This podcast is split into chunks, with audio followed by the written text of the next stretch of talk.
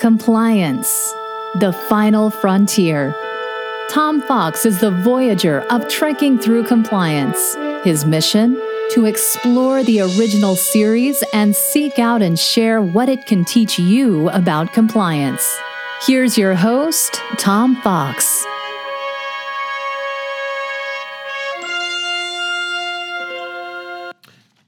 Episode 68 Elaan of Troyius.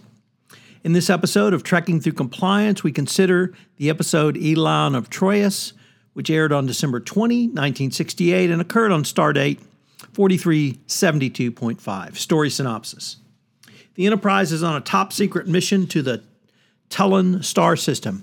It takes aboard Petri, ambassador from Troyius, then continues on to the inner planet Elas. Here it beams aboard three Elasian guards who check that all is secure then the haughty Dohlman of Elas is beamed aboard.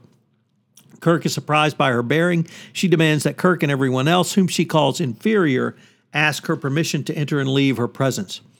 Petri explains that Elaan is to be taken to Troyius for a marriage with the ruler of Troyius in order to stop a bloody war. The Elasian Council of Nobles and Troyius Tribunal have agreed that Petri should teach Elaan the customs of Troyius which are the barest rudiments of civilized behavior, but Elaan has other ideas. She also complains and hurls things about the room when she is unsatisfied with her quarters, which Lieutenant Uhura has given up for her. At Petri's request, Kirk proceeds on the return trip on impulse engines only so as to allow plenty of time for the Elaan's education.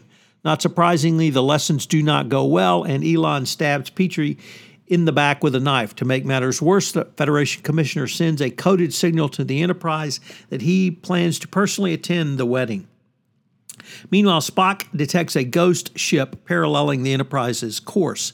After fading in and out of sensor range, it finally ventures closer and reveals itself to be a Klingon warship. The reason for the presence of the Klingon warship turns out to be that the Elasian guard Kryton, who is in love with Elaan, has thrown in with the Klingons in a fierce jealousy hangover over having to give up Elaan to the Troyan leader. Triton booby traps the warp engine, killing an engineer who discovers and tries to stop him. Kirk tries to take over the tutoring but doesn't get much further than Petri did and has a knife thrown at him. Despite Elaan's orders to the contrary, Kirk enters her chambers after Kirk stuns two guards and attempts to administer another lesson.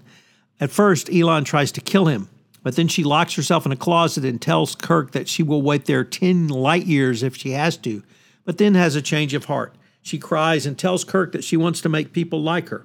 Kirk unwisely touches her tears, which contain a biochemical substances substance that causes men to fall in love with her, and he is ensnared. Kryton transmits a signal to the Klingon ship, and is then caught. Spock, before Spock can use the Vulcan mind meld on him, he uses a concealed phaser to commit suicide. The Klingon ship then heads for the Enterprise at warp speed. Luckily, just before Kirk gives orders to warp in to maneuver, Scott discovers the Matter antimatter pods are rigged to explode as soon as the Enterprise goes to warp speed. The Klingon ship streaks by the Enterprise without firing, presumably waiting for it to go to light speed and blow itself up. Unfortunately, Scotty finds that the lithium crystals have been completely fused, and the power for the warp drive and the phasers is therefore not available to the ship. The Klingons demand that the Enterprise prepare to be boarded or destroyed. When Kirk does not comply, the Klingons attack. Spock had been wondering why the Klingons were interested in Elaan in the first place, but discovers the reason when Elaan comes to the bridge and bridge sensors show that the common stones in her necklace are made up of dilithium crystals. Scotty is able to effect repairs to the engines using crystals, and Kirk blows up the Klingon using photon torpedoes on the next pass. Kirk is able to resist the effect of the tears and McCoy's annoyance since he has fully actually managed to find an antidote, the Dohlman is safely transported to Troyius. Fun fact. Uh, I found this on a comment by J.A. Younger on the site missionlog.com, which is cited in the show notes. The taming of the shrew and Helen of Troy aspects of this episode are obvious, but I wonder if the overtones of Tristan and Isolde are were actually as deliberate. There, in that story, uh, they meet when Tristan goes to escort Isolde to marry his king, and they fall in love after accidentally drinking a love potion on the way. So, what are the compliance takeaways from this episode? Well, uh, the Elasian guard, Triton, Kryton rather, who uh, defects and betrays uh, his uh, ruler, made me wonder about do you perform continuous monitoring on your third parties? Uh, why should you do so? Well, um, the simple fact is that every two or three years, when you perform due diligence on them, is only a snapshot in time, and you really need to move to continuous monitoring. Uh, engage in case they engage in activity which would raise red flags or provide per, per, be problematic for you going forward.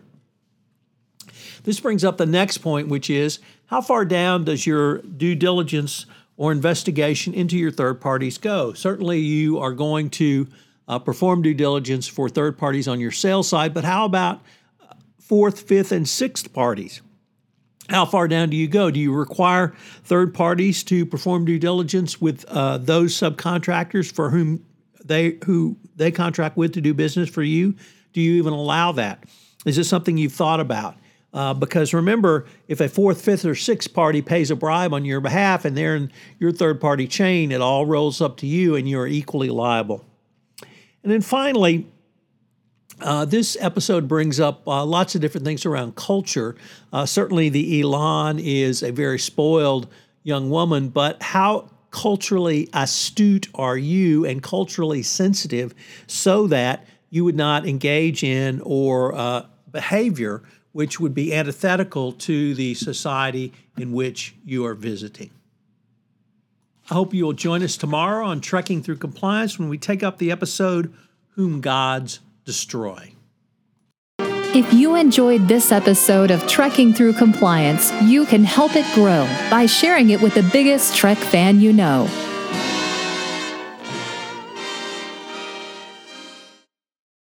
This podcast is a part of the C Suite Radio Network. For more top business podcasts, visit c-suiteradio.com.